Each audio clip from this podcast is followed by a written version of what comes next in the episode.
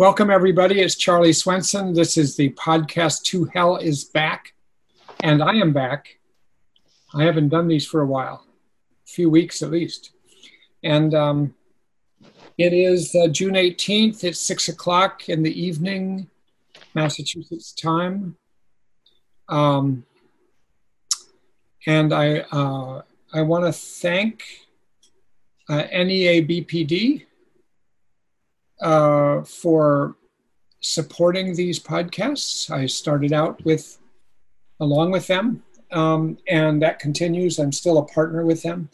And Mark Piers, who is the guy who uh, sets us up technologically and is a wise counselor to me about some things that come up about the podcast. So thank you for people who are supporting and helping out. Um, you know, why have I been away uh, for a few weeks? Um, I'm glad it's not that. Uh, I, I just wondered if am I cognitively declining and I just can't do it anymore, and I've figured out that's actually not the case. So I'm really happy about that. Um, but it's um, it's a combination of factors, and maybe some of them have affected you. Uh, first of all, it's the um, COVID 19 pandemic and the various factors related to that. I find that working in my house, where I am now, uh, actually, I usually do the podcast here anyway, but usually I go to my office for work. But now I'm working almost entirely in my house for these months. And I just go back and forth between personal space and workspace. And now personal space has become workspace, and workspace has become personal space and snacks are available all the time in the kitchen. And um, so that's really easy and quite a distraction. And my two dogs, who I love, are always nearby. And my wife is always around. And sometimes she needs technological help on her Zoom account. And uh, of all people, she has to turn to me because I'm just a step ahead of her. And then I see my kids once in a while who come by. So um, it's just, but I find it's really hard to do this kind of work preparing for a podcast, which requires for me doing some deep thinking, if I'm repeatedly interrupting myself or being interrupted, it's just a different kind of work. And I start thinking, oh, this is what retirement must be. You know, you just at home, gee, I think what I'll do today is go get the milk. And then I'm going to go uh, visit somebody, but actually I spend two hours. I mean, I don't know. It just goes like that. And I kind of lose my agenda. So that's one thing that's happened is and and one of the things i am going to be talking about today as you'll hear is the wave of the pandemic and the effect on our lives. Um, so that's one thing. And i think another thing is the current dialogue that has gotten underway in the country and in all kinds of microcosms about um, racism uh, police brutality uh, and associated issues of inequality and on the edges all the time of sexism and uh, homophobia and all kinds of isms. Um, I've had trouble finding my voice in that. Uh, and I think that I haven't wanted to jump into that in a big public way of talking because I thought I'm just going to be an idiot. Uh, I'm going to start talking, and, and I have a very narrow life frame based on just my own history, even though it's been somewhat interesting here and there. But I just thought, I'm not the person to be speaking about those things. I don't have expertise in those things. I don't have the lived experience of people who have suffered the victimization of those situations. And so, who am I to talk? And, and of course, anyone can talk, and I have talked with people, but I think that also played an interesting role in just not jumping into a dialogue right now of such hot topics and yet not wanting to talk about not hot topics.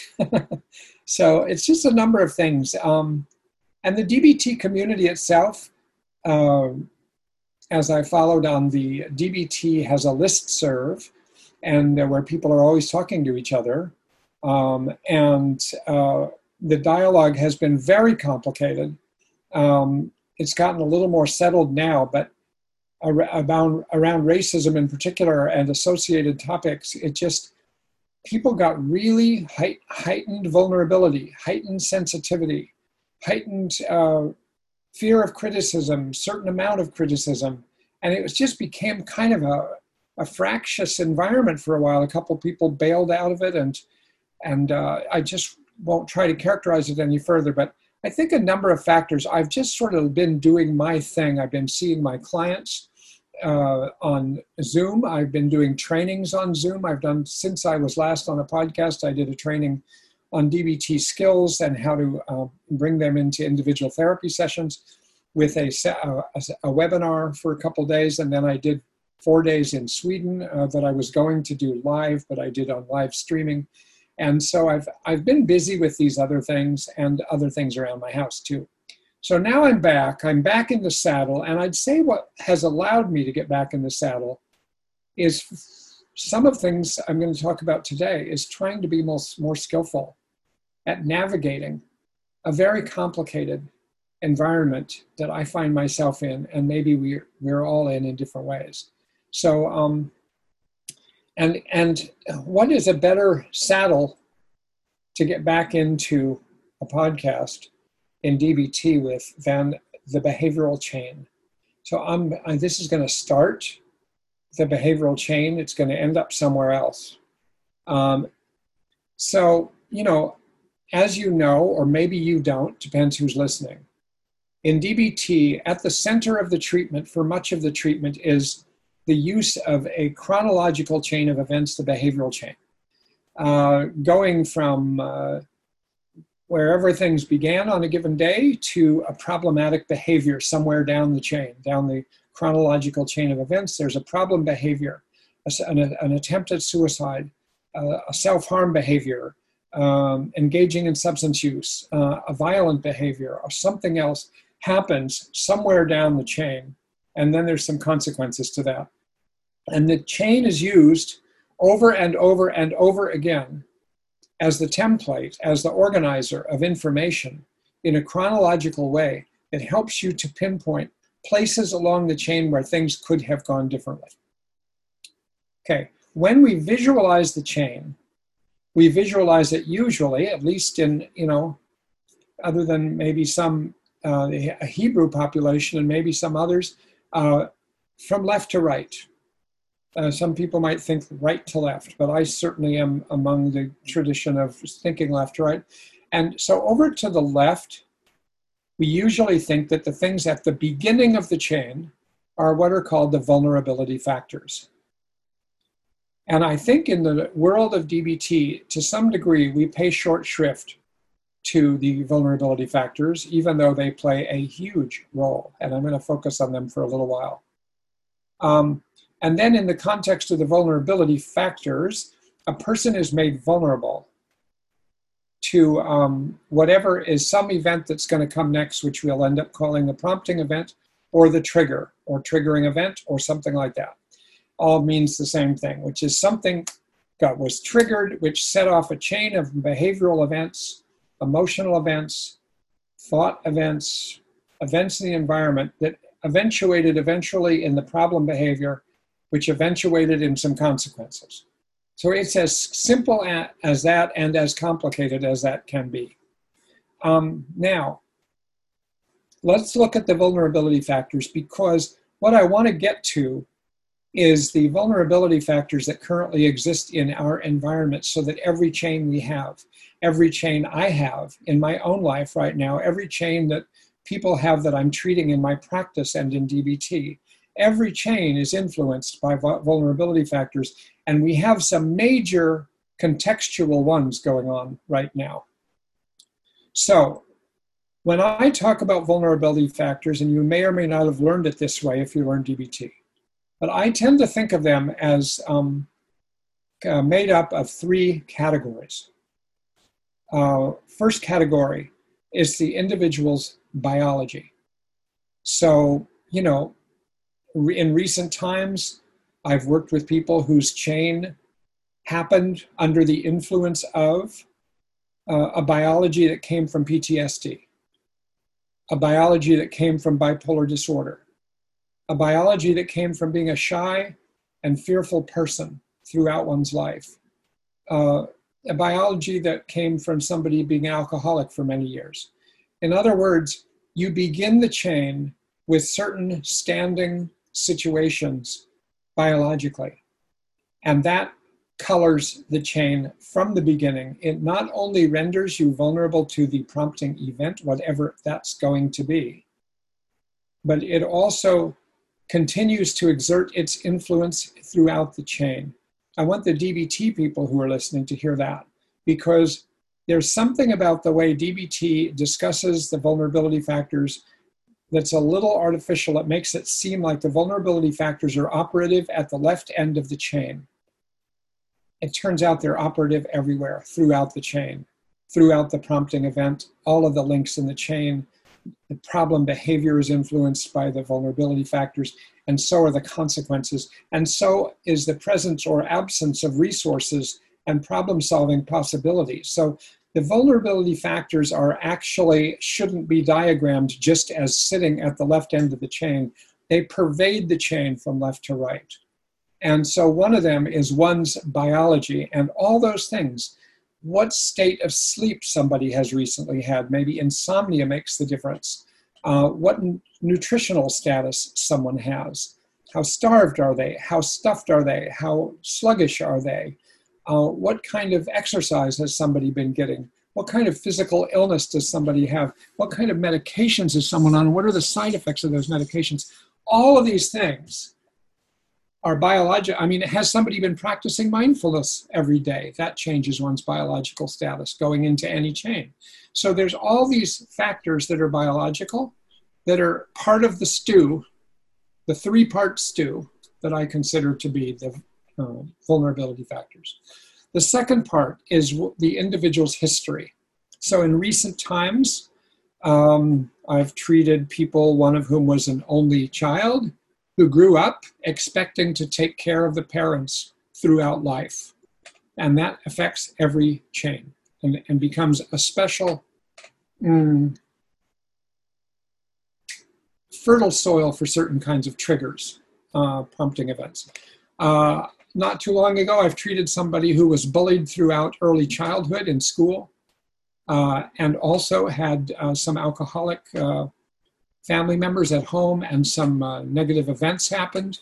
And this is somebody who, among other things in their chain, pretty routinely experiences themselves as doing something wrong and being anxious about doing things wrong.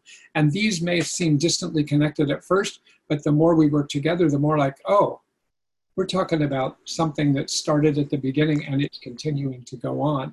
So the vulnerability factors, which come from our histories, um, play a role in in the chain. Um, has this person suffered from a overdose of traumatic losses, uh, of physical traumas, of verbal traumas, of sexual traumas?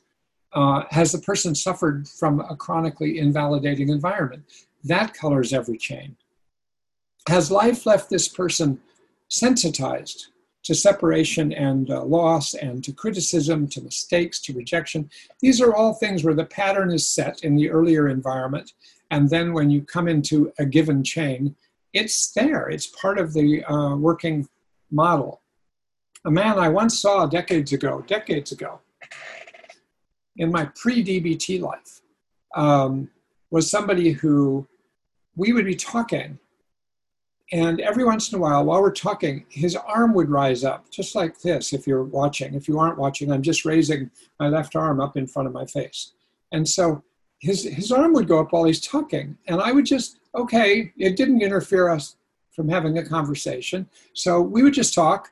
And then at a certain point, I started saying, Are you aware that your arm goes up while we're talking? And he says, Not really. And then he started to notice that it would. But it wouldn't, it, it three sessions would go by, it wouldn't happen, and then it would happen while he was talking. And it would go up and then it would go down. And then we started talking about it. And, you know, this little thing that would happen, which seemed like a little thing because it didn't interfere with our relationship really, it was just an odd occurrence physically. It turns out that when he was a child, once we started focusing on that, um, he used to be hit in the face by his father. And then we started to realize that some of the times his arm went up was when I was saying something that somehow triggered a recognition of uh oh, uh oh. It's sort of like like like my like I, I better put my arm up and protect my face. And then that led to some other discoveries. But, you know, even something like that, of course, if you look at that as a chain that you discover in a session, there's a vulnerability factor there, which is the history of the person is there. Uh, obviously, psychodynamic psychotherapists spend a lot of time on this aspect of the um, vulnerability factors. Um,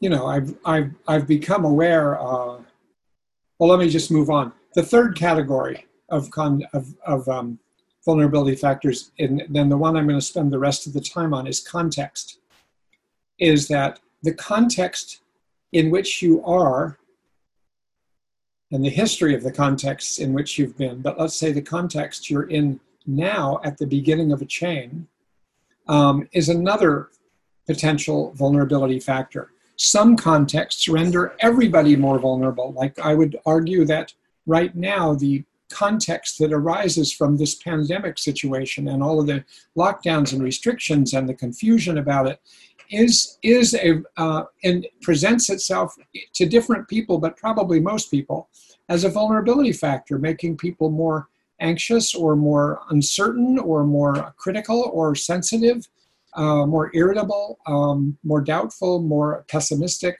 whatever one's problems were before.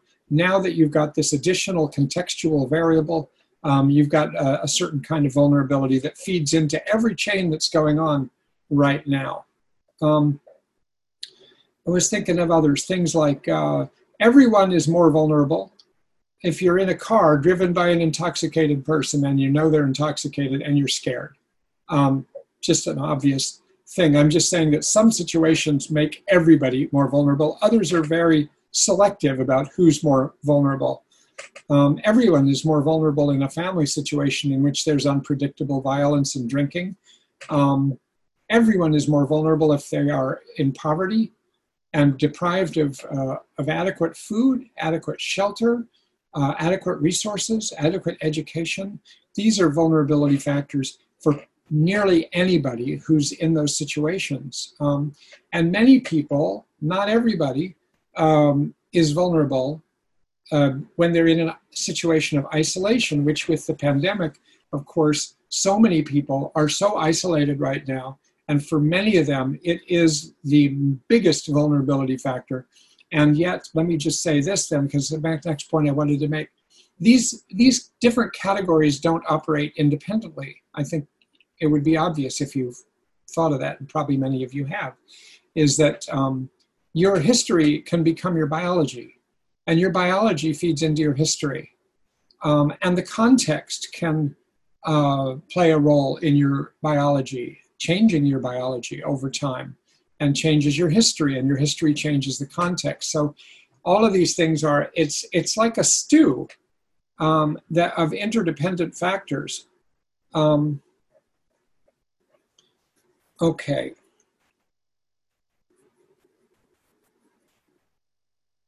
You know, I was just musing about today when I heard that the Supreme Court made a decision that the DACA recipients in this country the people who are the DACA, the kids that came here from other countries.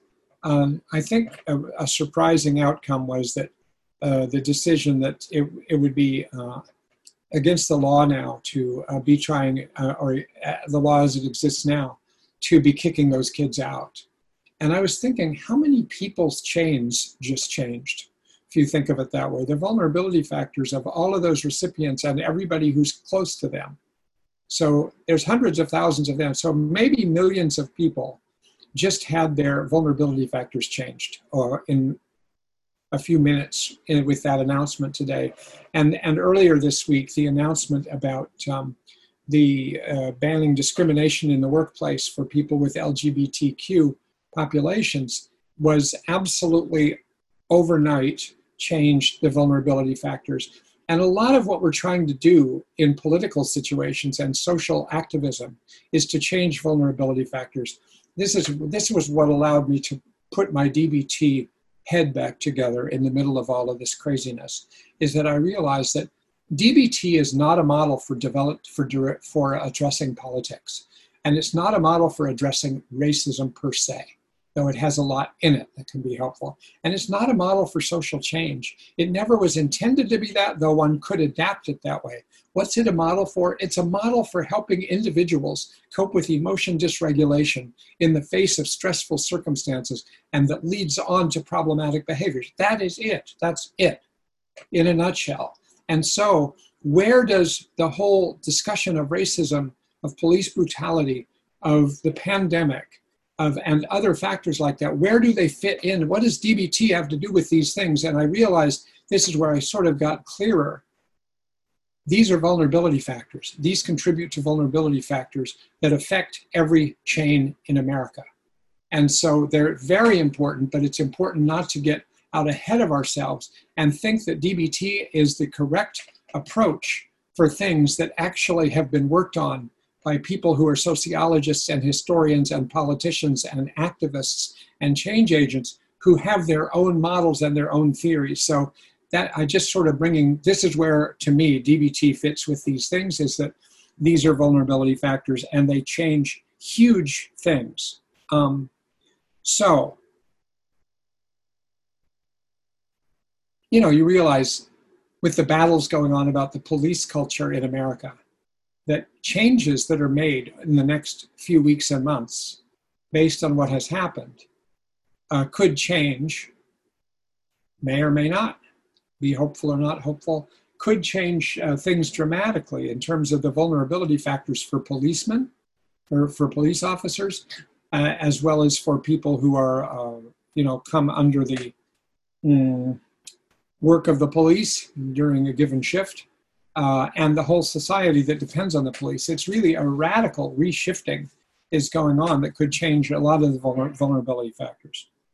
So, this now brings me to today's podcast topic. Like, this was a 22 minute wind up. and I guess that means it's going to be a 38 minute pitch. Um, and it's going to go on next week because I know I'm not going to be able to cover what I'd like to get to because what I'd like to get to is that um, I really I want to lay out what I think is the try to dissect out for me the vulner, from the vulnerability factor point of view what it is that's going into everybody's chains or the context in different ways. But what are these factors? And then how do we come to grips with those? Because right now we have an excess, we have an abundance of vulnerability factors uh, not to mention the ones that were there already and that we face every day in our lives. But it's sort of like a lot of things are going on. Um, so I want to sort those out a little bit and then talk about um, the ex- extremely valuable use of mindfulness to uh, wake up to what's going on and uh, appreciate what's going on and expand awareness of what's going on and have practices that help us cope with what's going on and keep our heads about us or regain our heads about us, which is what I've been trying to do lately. Um, and then a, a second skill, which is going to be once we wake up and we see what's really going on, we need radical acceptance uh, because then we're awake. If, if we're not, if we don't really see what's going on, we swim all over the place. We're quite confusing. But if we actually just settle down, cope with these factors, see what's happening in the environment, and in our lives and take stock of it without getting overly exercised about it, without overly judging it, without overly um, being impulsive about it, just appreciating it and seeing it and take some time to sort it out, then maybe the first step of that would involve what D- in DBT would consider radical acceptance. And, and I find that helpful in getting further settled. And those things have to happen before, I think, being particularly effective if you do decide, I want to do something about these things. If you want to do something about these things, but you don't wake up to reality, or you don't have your head about you, or you lose control of your mind every time you get into it because you're so mad about it, or you're so hurt about it, or you're so exercised about it, that you really turn to, out to be doing a lot of flailing and not changing as much as maybe you'd like to do. So waking up with uh, mindfulness and then using radical acceptance to really appreciate and accept and acknowledge, oh, this is what's going on. I want to talk about that. The third thing I want to talk about, which I'm sure I won't get to today, but would be validation, looking for the validity in what different people are experiencing so that when we do have our clients come in, or if we want to address validation to ourselves and self validate, that we sort of have a leg up on what it would be to validate, um, depending where somebody is in this sort of um, racial inequalities, uh, societal inequalities, um, um police excessive force, um, the pandemic itself, reactions to Donald Trump, which is a big factor itself. So, so let me go over what I think to me, and please, I'm just, I'm just know I'm going to be leaving really important things out here that could make certain people feel um, this wasn't fair. That I've left some very important factors out. I know I've left some of them out. I can't talk about everything, but I'm going to do the best I can to talk about some ones that have had major impacts on me or people that I've known or been close to. So I'm going to say that we are, are sort of, um, I'm going to put it this way, that we are uh, struggling, trying to stay afloat amidst five waves of um, contextual vulnerability factors. Uh, in our, and by that I mean in our national context. And obviously, as soon as I say that, every wave affects every person differently depending who they are in society, where they are, what, and all the other factors of who they are and their history and their biology. So, really, I'm talking about pretty broad strokes here. So, the first one, what's the first wave I'm talking about? This is a wave that's been in existence uh, forever, um, but it, I think, it affects so many people. Um, inequality. And I think it affects more people now because in the last 40 years, by all statistical measures, as well as by just anecdotal measures that I could give you myself just from comparing my childhood to my current life, or what I faced as a child to what my children face now. Um, the, the degree of inequality has grown uh, demonstrably extreme uh, compared to what it was in the 1950s and 60s, for instance. In the last 40 years, uh, like a march, every three years, every five years, every 10 years, there's just been larger and larger gaps between the wealthiest and the poorest. And uh, just to the point where it's obscene, uh, it's absurd, it's uh, terrible, it's immoral, strikes me as is that the, the gap is terrible. There are people who have a hundred billion dollars and there's people who can't eat. And in the same ballpark here.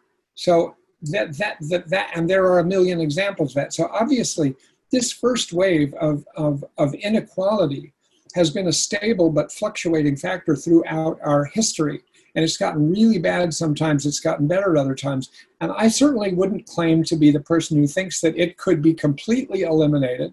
Um, there probably would always be some inequality, but uh, but there are um, but it's a huge problem right now, right?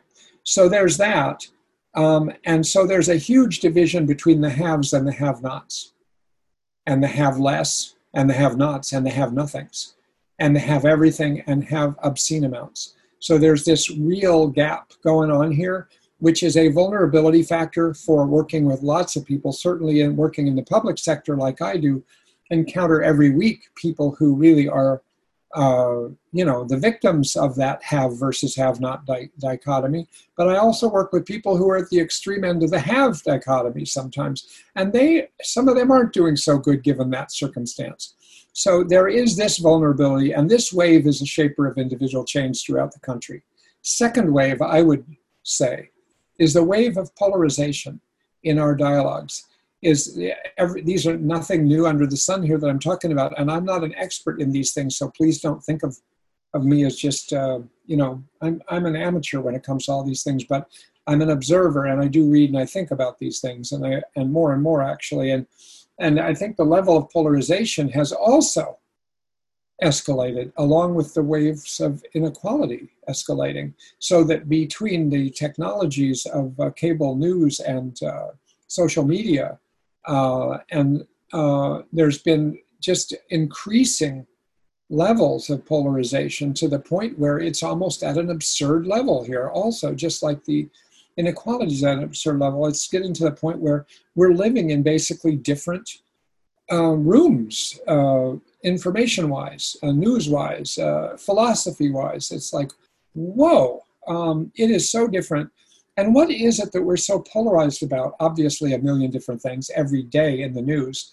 There'll be, I mean, even even in these last two Supreme Court decisions, the polarization within the Supreme Court, which is fine that it's there because it's you know the world is filled with opposites and polarization. We assume as dialecticians, dialectical philosophers, within the DBT world, that actually that's a characteristic of reality is that there's always polar opposites going on. But how they're handled and whether they're held together and whether they're validated on both sides is a big difference in different situations. So that, um, but it seems to me when I thought about it for this podcast, what is it that people are so polarized about. Um, one of those central things that affects the other waves I'm talking about is there are those who are uh, seem to be the champions of helping out the have-nots, and then there are the champions of the haves, whether they would call themselves that or not. Um, there are people who push hard and fight hard and argue hard for decisions that essentially increase the level of inequality and that increase the uh, burdens on the backs of people for whom there is less and less of a safety net. And it seems, again, almost unconscionable under the current divisions, the current levels of inequality, that you would have people arguing in favor of there being less of a safety net, less health care, uh, uh, less social supports, uh, less child care. It's just absurd. And, and, and if you look at that at the same time, and you think, well, of course, if we're going to use radical acceptance eventually with these, we've got to ask ourselves, you know, what is the cause of this and what's the history of this? And it, from a certain perspective, it has to make sense, and that's what historians do. Um, but I think that that's where the polarization often is, and it's very hard for some people to occupy the synthesis, to find a synthesis between the champions of the haves and the champions of the have nots. Because if you act as if you're trying to find a synthesis or a middle path between these, I think you can get slammed by both sides. It's so polarized now that it's very hard to even carve out a middle path without seeming like you have just violated one or both sides. So we're in a I think a very vulnerable place with respect to polarization, and it affects it affects things in my own um, nuclear, my, my family of origin. I have people that are on different sides of this divide in arguments, and it's really painful, and it really um, determines a lot of uh, misery for people. Um, next wave, the third wave, uh, racism, and that that would include or would morph also into anti-immigrant, uh, especially immigrants of color. Um, but the, the racist history from the beginning, from 400 years ago in our country, uh, has just, it's modified, it's changed, it's gotten better in many ways, and it's never stopped. And it has led to suffering that um, only a, a, few people are now just starting to see, I think, um, the degree to which life is so different if you're a person of color. Um, and it's been there the prejudice toward and persecution of of uh, people of color has been there since uh, since European settlers were slaughtering indigenous people in this country and then enslaving um, uh, African Americans. Um, so I think the the the uh, wait a second racism goes on um, uh, as we know now, and and I think that it's been been a a flare up not of racism itself, but there's a flare up of awareness of racism and a flare up of the videotaped. Again, technology plays a role of people seeing, oh my God, oh, this shouldn't be happening, this shouldn't be happening. Of course, it never should have been happening. And of course, if you were in a black community and, uh, and you would know that, and you would know what's been happening, and you would know the difference it is for somebody who is uh, of color to walk down the street at night, just the way the difference is for a woman uh, compared to me as a, as a white male walking through the streets at night in a town or even a city. I don't. I'm not necessarily aware of intense danger or fear of oh my god. But every woman I know who I've ever talked to about this, they live inside a completely different skin, and it's totally different. And I think if you're a person of color, you're living inside a completely different situation, and the vulnerability factor is huge every single time. So, um, it, and it's such a thing about in our country that that this comes about.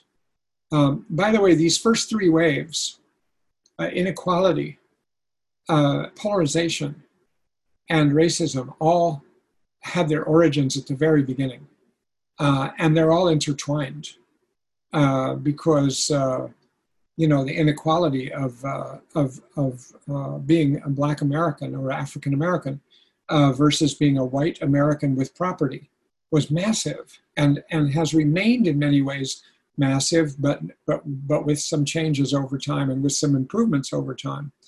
And so um, uh, here's another wave. So we're all living within that wave too, and it has really become a flared up part of the dialogue, which I think is a really good thing, but it's um, painful for some people to see.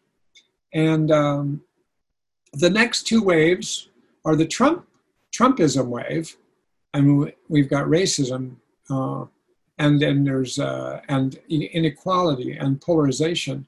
But then I think there is a, a special added ingredient in the whole Trumpism wave and in the pandemic wave. So these two things, which are both more recent add-ons, kind of folded into this national uh, stew of vulnerability factors in the context of our country, um, now you have to add in um, these two. So I think that, you know, and, and with Trump, it isn't just Trump, of course, as everybody knows and everybody talks about on television, reads, reads or writes about. You know, it's really Trump and the and the people who have supported uh, Trump and made, as many people will put it, a deal with the devil that people that really had to hold their nose around Trump's personal style, his impulsivity, his narcissistic features, his lying, his treatment of women, all of these things that would normally have disqualified somebody, um, at least uh, you would think, though not necessarily over our history. I mean, um, there were factors that were stronger than those that have led him to have 40 million followers that have stuck by him and a Republican Senate that has stuck by him even while holding their nose for many of them, and um, and and yet are you know they're part of they're part of the picture. So um, I think that the the the alignment with Trump and the add to add on to our national context of vulnerability factors is the uh, the way in which his behaviors, his decisions, his um, way of operating um, keep stoking the waves of inequality and polarization and racism. Uh, I mean, to start your political career by claiming that the first black president in American history wasn't American, and pushing that and pushing that and pushing that, and, and that brought out who his supporters were and then your first decisions as a president being to slam people coming across the border from Mexico, and people of dark skin, and people of Mexican heritage, and people from certain countries that are basically people of color. It's like, um, yes, this man aligned himself with white supremacy and racism, and it brought people out supporting that. And, uh, and at the same time, he aligned himself with the haves, even though he claimed to be aligning himself with have nots and he aligns himself with polarization every single day. So he really, um, I don't know if it's fair to say he stirred the pot or he just put a burner under it and it became a hotter stew. But I think that three and a half years of this and all of those factors have heated up in such a way as maybe to render some of them to better solutions if, or not. Um, so polariz- polarization's gone beyond imagination the extent of inequality has come to almost a breaking point. Racism has ascended and come into more stark view, bringing with it um, the, the punitive and deadly role of policing that was there since police would chase slaves that left plantations and would support the, uh, the landowners, the plantation owners. And all of this has rendered a larger and larger percentage of people in our country and not just African American people, but people of color in general, and people who are close to people of color or who are supportive, have made people more and more vulnerable to these va- powerful factors. Um, it's possible that the Republican Senate and other such people could never have imagined the degree to which uh, Trump would bring narcissistic features that they didn't understand, I think, or maybe they did, into the presidency uh, and the dishonesty and the antisocial features. But um, but they've stuck with him even so um, until it's apparently cracking a little bit. And then there's this last wave, the the COVID pandemic. Obviously, the whole country is now more vulnerable and it's sort of if these other things weren't going on this would be all all there this would be the big shared uh, vulnerable factor in the environment would would be this pandemic the lockdowns the restrictions um, and and the uh, the fear about that and the disinformation about that and the battle between science and non-science about that and the uh, so even that uh, people being more isolated people having I mean, I'm sure many of you, if you're therapists and, and, and mental health professionals, uh, and or if you're not, you probably are well aware, if not in the situation yourself, that certain life trajectories have just been cut to the quick overnight. Um, I know many uh, who's uh, who haven't gotten sick with the virus, but who have lost their tra- trajectory of their lives lost a love of their life, uh, lost a plan of their life that was going to change everything, uh, lost their money, lost their jobs. Um, and so it's the pandemic, even take away the way it's been managed by our government. Just the even the most effective lockdown done in a unified way. Oh God, I mean, still, all of these things would have happened um, and have happened uh, in some other countries, some less than others. Um, but, but when you mix together the pandemic and put it in as a factor on top of Trumpism uh, and the mismanagement that comes from his style and his beliefs and his self centeredness uh, and lack of empathy, it's just like, oh my God, now you've got a dual terrible mix. And then you add that to racism and inequality with racism so that racism has also resulted in African American people uh, being more likely to be the have nots. And the have nots are getting sicker. And they're having more trouble because they're actually the ones out in society doing things. They're working, or they don't have quarters to be in that are as safe, or they have lifestyles that bring them just much more. They depend on each other in, in families and churches and, and communities. And so, all kinds of things but including the inequality of it. This came out in news today was a, a, study about this, and one will come out after another. But it's the inequality. Uh, people at the low end of the of the uh, spectrum uh, that have-nots are the are the ones other than the elderly in nursing homes that are most uh, victim victimized by this pandemic. So all of these vulnerability factors, all of these waves are converging uh, for certain people and um, and affecting in in different ways all of us. So it's very dark times for many people and huge numbers of people. And if you follow the news, you suffer every day. Uh, if you choose not to follow the news, you just don't know as much what's going on. But then when you find out, you say, "Oh my God!" I mean, because uh, decisions being made as we speak uh, are still look crazy. Like what happened? um, what happened, and uh, some of it is is uh, certainly a lot of it is the leadership uh, of the country. Um, so now I want to talk about using some central DBT principles, and I, there's these three big ones I mentioned at the beginning. I do think, and this is partly based on just my own personal experience, so I can draw from my experience, even if I can't draw from my experience to speak about every one of these waves equally. Um, the first one is uh, is uh, the the as Thich Nhat Hanh described it in his brilliant little book early in his career, The Miracle of Mindfulness. It is a miracle, and it can transform you uh, into somebody who is uh, in the stew of all of these factors, in the muck of the daily news, uh, in the confusion of our country, uh, in the current dialogue about what we should be doing, um, about lots of factors uh, and how it affects everybody and who we should be helping and stuff. I mean, all of these things that are just an overload of cognitive density and just a heartfelt compassion density. There's just so much going on that it's easy to lose our minds. Uh, so when I say mindlessness and using mindfulness amidst mindlessness, by mindlessness, I don't mean people being dumb. I mean people really um, being in uh, environmental circumstances in which whatever capacity they have to, is to stay clear, to stay organized, to stay structured, to stay on track, to stay compassionate to other people, uh, as well as to themselves. All of this is impaired right now significantly. And so, you know, there's uh, not for every single person or in every or for everyone in the same way, but everybody is has to some degree or other, at least for part of this time, and this includes me, lost their minds.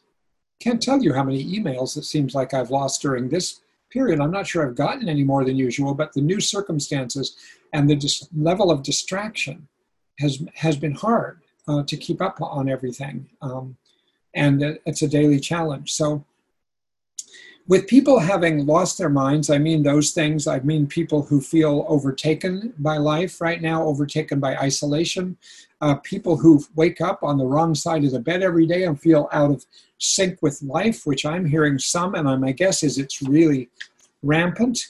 That people feel that so much is swirling around, there's so much confusion. Every conversation I have with friends includes discussion about these kind of things and, and people having gotten, even in one the same day, different information about what is going on in the world and what to be doing in the world. Um, and some of it very important. Um, and so, you know, people don't know should we be wearing a mask uh, or not wearing a mask? Should we be socially distancing? And what really does that mean? And should we be doing that if we're walking on a bike path or, or in, a, in the woods uh, and, you, and you come across other people? Should we be going to restaurants and sitting outside because now that it's possible? Or is that a bad idea?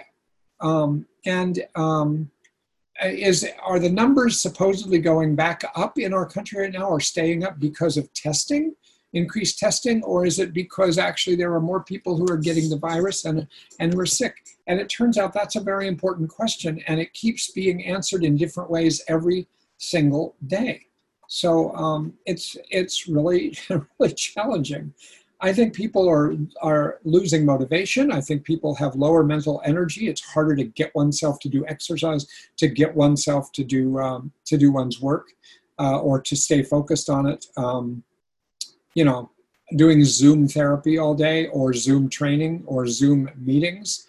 It's good that we have Zoom in this respect that can keep doing some things like this and keep making some contributions. But oh my God, I don't know about you, and I know it's different for different people, but Zoom can be so tiring, and and it, it's just one less, one less, it's one increment less human than being able to be together and just in a natural way. So it's a very hard thing to uh, to adjust to. Um, I find people in my own family are more irritated, more quick to be upset about things. Um, there's people who absolutely say, I will not pay attention to the news, do not say one thing about the news, it's just going to trigger me. And there's other people who are looking on their phone to see the absolute latest, latest, latest numbers and latest things going on. So it's, um, and things I said at the beginning of the podcast today about the merger between home life and work life and everything is, is the, the level of distractibility that's going on, the sense of claustrophobia at being at home so, one excellent strategy, which we'll get to today, is mindfulness. So, how do you, how, what's the, what's the value of using mindfulness before going into any details or any particular mindfulness exercises? Um, I think what it is is that when your mind is dispersed, when you're in a mush, when you're in a swirl, when you've got a lot of waves going over you, coming at you from different angles, um, and there are waves that really often matter a great deal. I mean, that one has strong feelings about. That it's an unbelievably reliable and available thing to do to just bring all that dispersed energy into one point. it's just that's how I think of it sometimes as I sit down to do even a brief mindfulness, or if I'm walking around and I just my head is spinning with th- different things, or I'm feeling bad about getting behind on something these days, and blah blah blah. And then I'll just you know stop if I'm on a walk, and I will deliberately just stop and look at a at a tree or look at a flower bursting through a sidewalk or I will just look at a, at my dogs. I'll sit in the back of my yard in my yard and I'll watch my dogs and just I, I know my, like many people, um, my dogs have really made off very well during the pandemic. I mean, they love the fact that their parents are home all the time now, and so I've gotten to know them and I see all these little details of my dogs that are just like I mean, usually one, one or both of them are here when I'm talking on Zoom and stuff, and they just aren't right now because why? Because my wife's off Zoom now because it's late in the day for us, so they're they're downstairs somewhere. And so, but I I love these little things. I mean, and, and usually I just thought they were nice and fun to have. So to be mindful of my dogs and whether they have a tick in their fur and whether they're uncomfortable because of the way they're scratching is itself a mindfulness practice. It's what I call Pac Man mindfulness. And I talked about it in a different podcast about mindfulness. This Pac Man mindfulness to me is that kind of mindfulness that mirrors what happened on the Pac Man video game, where you know you have little Pac Man going along and he's eating he's eating these things that give him more energy. And I think when you go around during the day and you're distracted and you're frazzled and you're out of sync, and then you just decide, you know what, I'm just going to stand still. I'm going to sit still. I'm going to whatever. I'm going to lie still, or I'm just going to look around and I'm just going to notice something. Totally notice it for 20 seconds, for 30 seconds, if long time, a minute. I mean, and then if you do that several times over the course of a few hours, it grounds you. It sort of like pulls you back down, pulls you back down into the here and into the now and out of judgment land and out of um, impulsivity and out of craziness into, yeah, I wonder if my dog has a tick. Or, yeah, I'm just noticing that my breath is a little shallow right now. I'm, I must be a little anxious, just starting to notice my breath.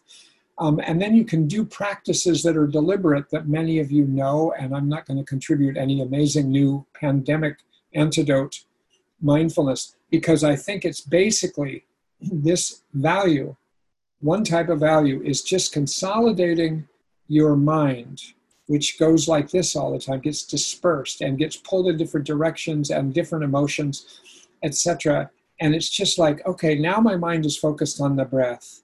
Now it's focused on how my body feels in the chair. Now it's focused on looking out the window and seeing what's happening and just being aware of it. And every time we do those things, we are cultivating a very valuable addition to our mental anatomy, you might say. I've never thought of it exactly that way. Though yesterday I was talking to my skills group, on, I have a Zoom skills group, and talking about mindfulness this way that by practicing observing and by practicing and describing, just noticing, just noticing, and then just labeling, noticing, labeling, these two things, like basic thing, they gradually grow at the edge of your inner world and at the inner edge of your outer world, right at the boundary between your inner and outer spaces. You grow this little functional capacity to look outward or to look through the five senses or to look inward into the mind or into the sensory system or into the perceptual system and you can or into the, the cognitive system and so you you find a perch and you build a perch. And the only way you build it is by practicing mindfulness, and it doesn't have to be big meditation. But if you just do a lot of little mindfulness, or if you do longer, longer meditations, you build this capacity to keep looking outside at something. Focus attention, settle your mind. Settle down, settle down. Look inwardly, see your thoughts racing, and sort them out. Say, gee, I'm having a lot of these kind of racing thoughts that already is one step better than just having the racing thoughts. You now are doing two things. You're having the racing thoughts and you're noticing you have the racing thoughts. And the noticer, the observer, the describer is that little extra homunculum, that little extra capacity you have sitting at the boundary of inner and outer, adding to your mental capacities to see what's real, to keep track of facts, to describe things rather than to just jump into conclusions and assumptions and judgments and interpretations. It's actually to see what is going on at the simplest level. And then, if you can do that, you move yourself closer to what DBT calls wise mind. If you use observing and describing and occasionally use participating by being all in with an experience, you increase the capacity to get closer to a kind of a wiser voice within yourself and a wiser decision maker within yourself. So then, when you bring your mind next to the question of, should I wear a mask or not wear a mask when I go over to these people to visit in their backyard? Should I go into that store or not? Should I go to that restaurant or not? Should I open my mail or wait, let it wait two days? Should I touch my dog after my dog has been pet by somebody who I don't know? It's like all these things are questions that come up constantly about the pandemic, not to mention the very loaded questions that come up about racism and that come up about police and come up about Donald Trump and come up about inequality. But the capacity to settle yourself down, to have that ability, to build that ability by repeated little practice of mindfulness. And when I talk next week, I'll, I'll start out by going into a bunch of examples of the kind of things I like to use and that I recommend other people use to to get that kind of collected, embodied, centered, here and now space that you can then direct to whatever questions are pressing in your life right now about all these things. Gee, should I become an activist about this thing I've been thinking about? Or should I hold back? Should I give money? Should I jump in? Should I stand on the street corner and hold a sign? These are complicated questions, and sort of if you want to get to your wise mind, it's really hard to get there under the pandemic with racism, inequality, Trumpism, and uh, uh, and the pandemic.